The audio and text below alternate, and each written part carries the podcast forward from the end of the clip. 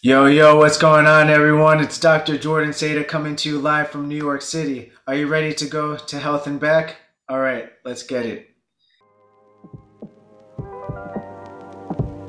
Welcome to Health and Back, a podcast run by a physical therapist focused on fitness, performance, and mindset tools for success. And now, here's your host, Dr. Jordan Seda.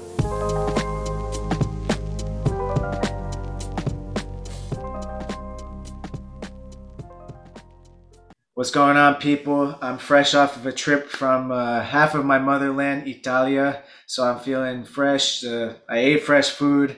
I'm feeling really good about myself and getting back on the podcast. And I'm coming in hot with uh, a, a, friend, a wonderful guest. Um, I have many good things to say about her, but I'm going to allow her to introduce herself. Aida, what is up? Not much. I'm kind of jealous of you having a trip. I was looking at all your Instagram posts and uh, eating through the lens. I'm very, very jealous. Uh, so welcome back, but next time maybe invite me along. So I, I packed lately, so I couldn't fit you in there this time. Damn it! I'll work on my flexibility. and I just realized I'm so used to calling you Ida, but I should have been calling you Dr. Koratim. Koratim, Koratim, Koratim. Yeah, it's you know I thank my dad for this overly complex last name. I could have been a Smith or a Seda. No, Koratim, but no need. Just call me Ida. Does Koratim mean anything? No, oh. absolutely nothing. Uh, because my last name means silk in Spanish. I don't know if you knew that. Excuse me, I did yeah. not. Yeah, yeah. amazing. No, no cool meanings behind my name. Okay, so we're gonna call her Ida for all intensive purposes. Uh, but Ida comes with a vast majority of experience in healthcare and fitness, and I'm gonna let her take it from here and tell all of you who she is. Thank you for that, Jordan. So, hi everyone. It's an honor to be here with you today. I come to you with Dr. Seda as both a client, a friend, a, a fan um, but really, what my backstory is uh, I'm an occupational therapist, and uh, I started off my career in health and fitness actually as an athletic trainer. So I did my undergraduate studies in athletic training, or up in Canada, where I did study. I'm not Canadian. Tuition is just cheaper up there. so I was an athletic therapist. Over here, they call that athletic training. And through that journey of working with athletes, college level athletes, I became fascinated with hands. Um, I worked with an athlete who was a rugby player who injured his hands severely. And as an athletic trainer, we designed an amazing rehab program, but there was something more to it that I was fascinated by. And that, that was that he was a musician. Um, and as a fellow musician, I told him, Well, what do you want to do? What is something that's so meaningful for you about music that we could do? When my supervisor heard me have that conversation with that athlete, she said, You need to go into occupational therapy. And as many people will say, I said, well, what is occupational therapy? I had no idea what it was. I initially wanted to go into physical therapy. So after research, realized yes, OT is for me. I'm going to be a certified hand therapist. I went to the University of British Columbia, got my master's in occupational therapy, did my first rotation in hand therapy, and I hated it. Nothing bad about hand therapy. I just realized it wasn't what I was looking for at the time my obsession with human anatomy and biomechanics was being fed by hand therapy, but there was something else I needed more of, and that was the pediatric population. I fell in love with the population of autism spectrum disorder and working in pediatrics. I could not believe that I got to play with kids and call it my job. Fast forward, I worked as an occupational therapist for six and a half years before moving in the Middle East, by the way. So I worked in Saudi Arabia, in the United Arab Emirates, Dubai, all that fancy stuff. But I moved to New York City, became continued my work as an occupational therapy, got my doctorate in occupational therapy from Columbia University, and was a supervisor of occupational therapy. So I went into the management role. And then I still hit a wall. With all that, I hit a wall. I realized I wanted more. I got doctorate. Okay, cool. Um, so my second passion, just like how I was teaching kids, I want to teach adults. So that brings me to my current position right now. I'm a faculty member at Long Island University, where I teach most of the advanced pediatrics classes and human anatomy. So all of my past passions, I was finally, and I am finally able to bring it to where I'm at today. So that's a little bit about me. Um, fun fact I love donuts a little bit too much more than your average human. And um, how did I get to meet Jordan? Well, through various injuries. Mm. so various various injuries, and I needed help, and nothing was working. And uh, I believe Jordan, you've treated more than one body part: neck, shoulders, knees, and toes. So yeah. I will say, well, aside from everything that is great about her, she does have incredible donut taste. Like she actually chooses some of the best flavored donuts possible, and I start feeling this mouth-watering sensation when I look at some of her photos. So, if you need donut recommendations, and well, you need your hands in order to eat donuts, so therefore she can restore your hand function in order to put donuts in your mouth. Dip them in coffee before putting them in your mouth, any combination of such. Now, to the average person, and even to you when you first went down this path of OT, you didn't really know what it was. And aside from me being in the profession, I don't think many people really understand what occupational therapists do. If you had to do like a bare bones analysis, synopsis of what an occupational therapist does, what would you say? Everything. We do everything. I wish I could just stop at that. Let me elaborate and educate. So, occupational therapy, similar to physical therapy, it's a form of rehab medicine. It's under the umbrella of rehabilitation. Um, but what occupational therapy is, it's a rehab, a form of rehab that looks at meaningful activities as therapeutic activities. We look at the client in a holistic manner and we address, well, what is it that they need to do, want to do, and why? Physical therapists, who are our best friends, and we're not better than you, and you're not better than us, okay? You know, you have a specific approach and a specific lens to what does health, wellness, pain management, range of motion look like. Whereas occupational therapists will take that, but also expand on it. Well, who is the person who is in pain, who is trying to access resources? So, for example, I feel like I've had four careers in my one career as an occupational therapist. I've worked in spinal cord rehab. I've worked in wound management, making sure that individuals who are bedbound are not developing pressure ulcers. I've worked in pediatrics, as I mentioned earlier cerebral palsy, wheelchair management, wheelchair technicians, and all that stuff. But I've also worked in vocational rehab, helping individuals transition from being ill or managing a health limitation to returning to work. So that that's another beauty of occupational therapy is that we also take into account cognition, the cognitive aspects of living and health, and wellness. And that's actually what I specialized at while I was at Columbia doing my doctorate. It was executive executive functioning in kids with autism. And then moving on to the executive functioning of the therapists. In short, occupational therapy is really everything. It's everything that we do. And when there's a health limitation that is seen as a barrier of you wanting to do something you love, that's when you need to talk to an occupational therapist. Now, in New York City, for some of the audience members who might be in the city, you might know what an OT is because we work in schools, we work in hospitals. So those are the two main areas. So I, you know, putting me under pressure trying to represent and make sure that I know exactly what it is what I do, but it, it's really so many different things. Yeah, I, and I'm starting to see a little bit more overlap over time between what you do and what we do. Although correct me if I'm wrong, historically it seems like if people had to categorize PTs and OTs, PTs would be more like gross motor function and OTs would be more fine motor function. Would you say that's inaccurate? Yes, very inaccurate. So I really hope that after today's uh, episode with you, that you know your audience will realize that there's more to it. So if you want fine motor action, that's being able to use fine, intricate, detailed movements in your hands. I did not get a master's degree just to focus on this. okay, there's so much more to it. And another inaccurate way that uh, people used to define it was OT is everything above, PT is everything below. But as a physical therapist, and both of us as clinicians know it's actually a whole chain. Everything is connected to each other. So it's almost a disservice for us to not treat a client belly below. So, what does that mean about posture? So, if a child has poor fine motor skills, chances are it has to do with something in their posture, in their core. I'm not going to refer them to physical therapists because I can tackle that too. Here's a question that I don't think you're prepared for, or you might be, which I love. And this is what I love doing the podcast for.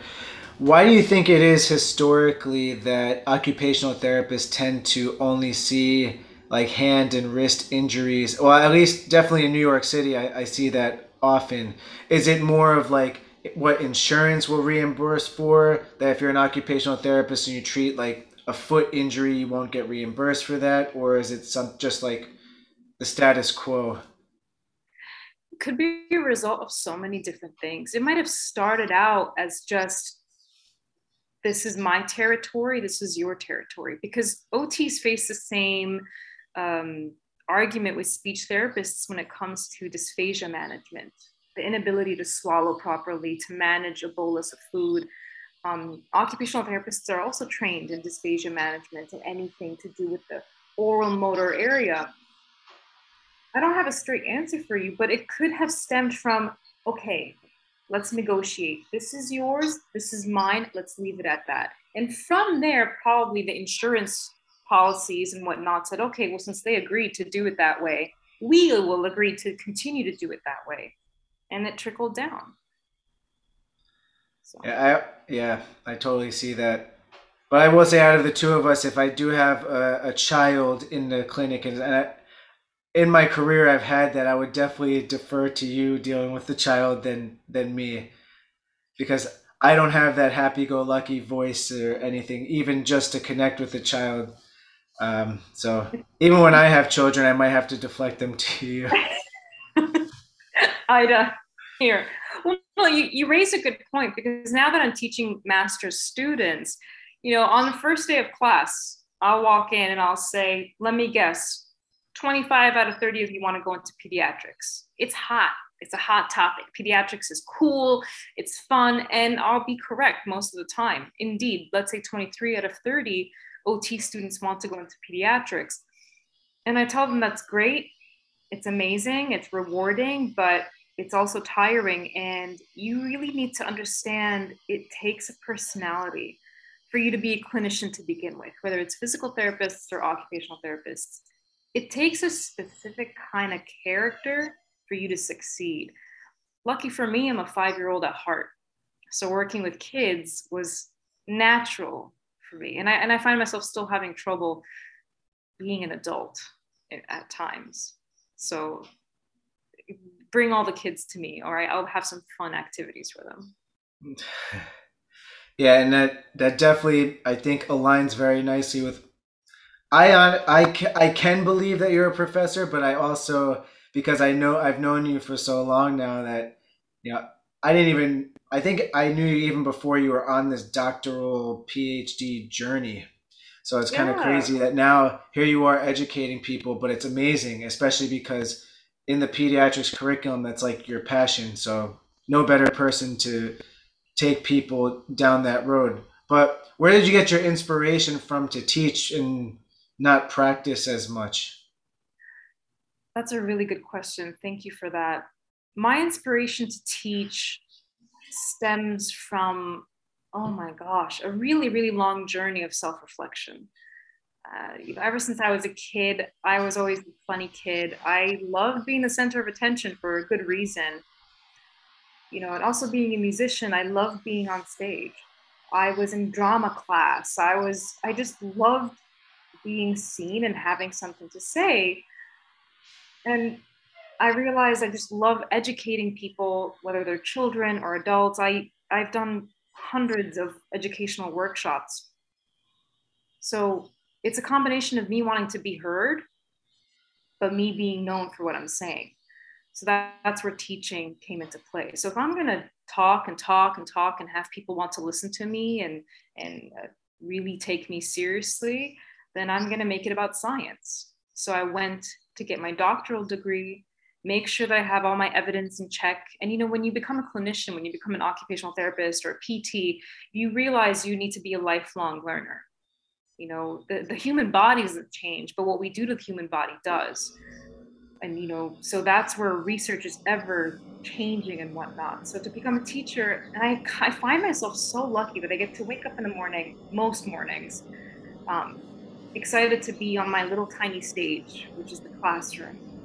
And it's hard because students will talk back, but that's the challenge that I keep wanting more of. So my inspiration to teach came from me, things about me that I love doing in other leisures. Yeah, and I think you're doing a really good job segueing from topic to topic. So here you are in on your on your small stage of an OT classroom, and you're now in your second semester teaching full time. What did you learn? You know, having that interaction with the students, and just, I mean, you're also dealing with like a COVID era, and just like dealing with curriculum and stuff. Like, what did you learn from your first semester that's going to make you a better teacher moving forward? Again, with the question is really Amazing. So, one thing I forgot to mention in the previous question was what also inspired me to teach was one professor. It took one professor for me to realize this is exactly what I wanted to do. And he was the first professor I had when I was still in athletic training school. And I'm still in contact with him today. He changed my life because he saw me. He saw how me, Ida Curatum offers a unique perspective on understanding health and wellness and athleticism, blah, blah. So I went to him and I said, I want to be you when I grow up. All right. And then he helped build that path for me.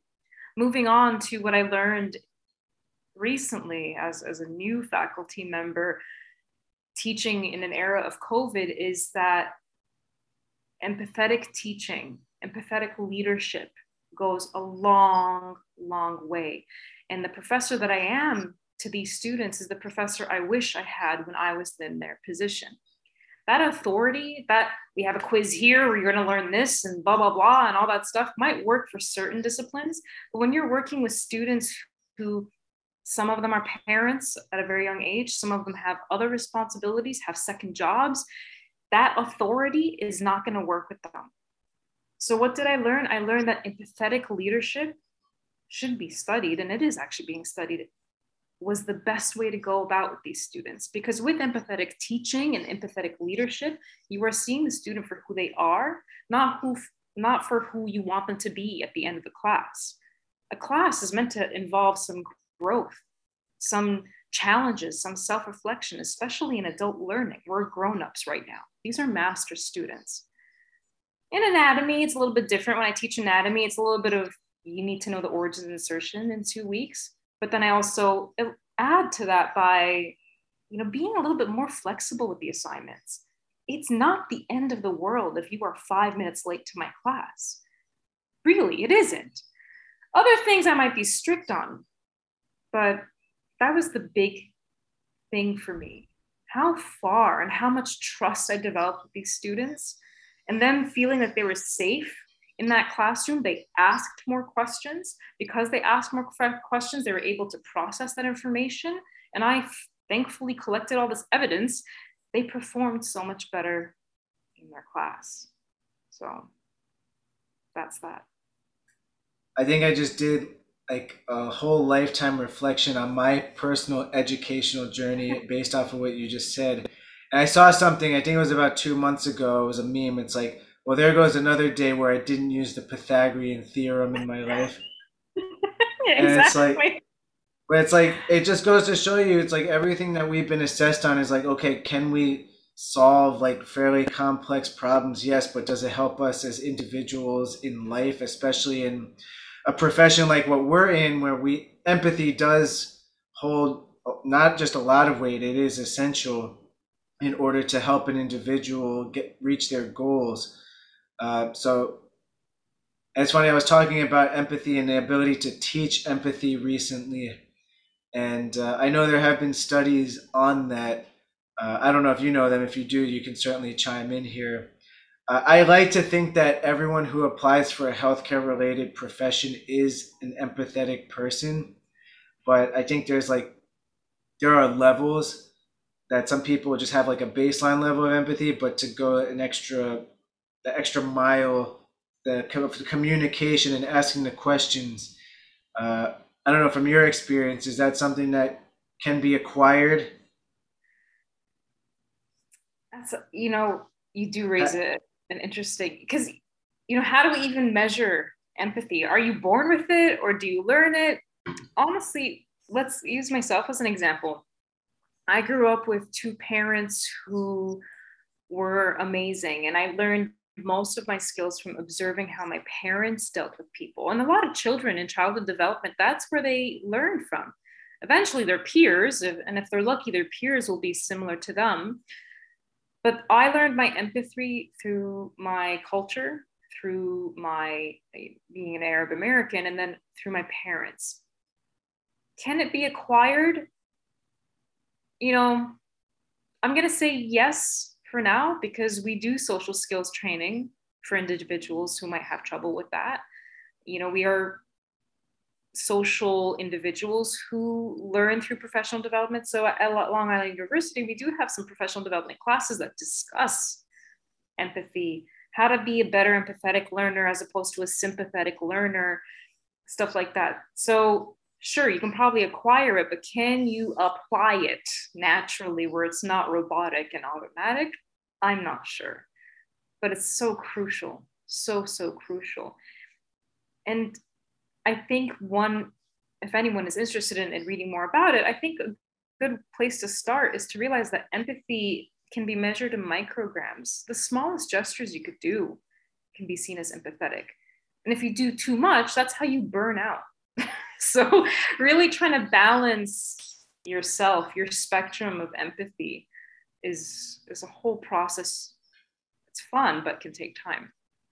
Spectrum of empathy. I think you should trademark that because I might if you don't. That is yeah. Yeah, balance is hard. Um, speaking of balance, though, I've been called on uh, my job for in your life has been to help you find balance in uh, finding time for fitness and taking care of yourself. Uh, so in the process, I think you've learned a lot. You definitely, since I started working with you, you're you're crushing it. So I and it was a process. It still is a process uh, because a lot of things happened. You started teaching. You got married you got sick, uh, but at the same time, uh, you always love movement. You love kettlebell training uh, in particular. Uh, so tell me a little bit about the value of kettlebell training and just overall strength and conditioning in your life. So, you know, strength and conditioning goes way back. You know, I was always athletic. I always loved movement uh, you know, but being your typical undergraduate athletic trainer, I was just working in one plane. Let's to get those biceps, those triceps. Let's work on leg day and, and all that stuff. Um, and I never saw results like I did until today. You know, and then I realized that strength and conditioning is, uh, you know, it needs to involve a mindset as well, not just here's what I'm going to do four times a week. I'm going to recover ish. I'm going to eat junk food and start all over again the next week. It wasn't long term. And it took me understanding what does functional movement mean. And I, I learned that through OT and through you and working with other clinicians. And through functional movement, I realized our body, our human machine, was not designed to work in single plane movements. Our body was not designed to be able to do 20 bicep curls, 30 tricep curls, bench this, bench that. Again, no offense, I'm not speaking ill on those ways. It just wasn't working for me. I still felt weak, I still felt tired. So with kettlebell training, I was introduced to the human machine as a whole. All right. So with kettlebells, I was able to move in multiplane movements that I actually needed if I dropped something on the floor. And it's so funny because when I do a Turkish get up, I go this is really cool. I need this for other movements in my life. So that's that's how I looked at it. And the results that I saw from kettlebell training, cool. Maybe my guns are not that developed, you know, but what I felt inside my body was different because I was comfortable in all those ranges of motion. Um, and they just look cool. they they look cool. And yeah, so and I got introduced to that, you know, thankfully working with you with with my ongoing back injury, it was definitely a process. Um, but that variability that kettlebell training offers is is so valuable. Yes, and at this time, I think I can insert my discount code for insert kettlebell uh, equipment. I, sh- I should. I don't have any kettlebell affiliations yet, uh, but I definitely do believe kettlebells are the Swiss Army knife exercise tool. And um, yeah, I, I totally love. I do kettlebell training a lot, even though now I'm more of a martial artist. Uh, so I still find time to fine tune movements with kettlebells. I think it's the most user, not use. I mean, I guess machines would be the most user friendly, but it's a safe way to induce load into our systems. I think. Absolutely. Absolutely. Now you've been through a lot in terms of your educational goals and how you've achieved them, your fitness goals, which I think we're always learning. We're always on some sort of journey uh, so what you now, after having gone through what you've gone through and looking ahead, how would you, what would you tell our listeners is most important in or in their success and pursuit of their goals and dreams? I would say two things. I would first recognize that you know success is built on baby steps it starts with digging into the ground at first. Even the biggest, most fancy mansions started off from dirt. Applying that to myself or to yourselves, if anyone is, is experiencing what I'm experiencing, is that simply getting out of bed should be rewarded. Simply being able to squat with just using body weight is you building your path to recovery. And it's difficult for someone who you know, I was marathon training. I was hitting those 16 miles, 18 miles. And then this back injury came out of nowhere and changed my life for now what I think is going to be forever. I'm in a better position I now than I was before. But through working with you um, and, and Lee, who you know very well as well, realizing that it really does need baby steps. And you need to remember that because if it wasn't for you reminding me baby steps baby steps i would still be in this little dark cloud thinking my life is over. So there's that recognizing that you need baby steps. You need to reward even the smallest things that you do. The second thing after you recognize that and start rewarding yourself the most important thing is for you to be your own cheerleader we often tend to depend on external validation, whether it's in material or things people say. But if it's one thing I absolutely love to do, is I quite literally pat myself on the shoulder. When I defended my thesis at Columbia, the first thing I did was pat myself on the shoulder. I am my own cheerleader. I will give myself the compliments. I love myself. And I it sounds cheesy, but it really works because with that, with me patting myself on the shoulder, I can build a foundation for further success that does not depend on anyone else. We can't put that pressure on other people to, oh, right? We cannot put pressure and expect other people to recognize everything that we're doing. So stick to you and then share. But don't be selfish about it. so, or, you know, I mean, I'm an advocate for selfishness, but uh, selectively. Selectively. But that's another spectrum. That's another. Everything is a spectrum in life. Okay, so there's there's a selfishness and selflessness. You can't self love. You know what I'm saying? you have to find that balance. I mm. listen. Before I got married, dating life was interesting because I always put myself first, and some people don't like that. If I'm not going to put myself first, no thanks. This is not dating hospitality business. I come first, and then my mom and dad. So, yeah. Yeah, I'm gonna probably start another podcast about dating life, because uh, even uh, no, uh, we're not gonna get into that right now. Yeah. I don't have enough. I don't have enough time on the podcast for all that. But Let, us just stick to health. uh, okay, if you say so. but anyway, um, I think you've painted a nice picture about what OTs can do and what you've learned uh, coming to this point. Do you have any final thoughts for our listeners before we go? Um, you are a wizard. In all honesty, you have shed light on many aspects of health and wellness and fitness that even I, as a clinician, as a, as a trainer, didn't even think of. So, um, to the listeners, lean into what you're not comfortable with because you're going to be surprised with the unknown. Oof. That's right? some that's some serious juice right there. Some serious juice. Now, if there are any people out there who are aspiring occupational therapists or aren't sure what they want to do with their life but may have an empathetic uh, soul and want to explore occupational therapy or someone wants donut recommendations and uh, where would be the best place for them to reach you? Probably email. I don't know if you can put it on your handle or your comments down below. I can, I can do that. Yeah. So if you all see my last name right there, just do that. Coratum, not the first one, at gmail.com. I'd be happy to, to help you. So for everyone listening to this, I will insert this in the caption, but um, I guess she wants an email. So don't yeah. be sliding into her DMs. Don't be no, the, none of that. Yeah, no, no. Email is more professional. Yeah, I. She is definitely more professional than I am because I am all about the the DMs. Oh God. or whatever. But I uh, really appreciate you joining me here.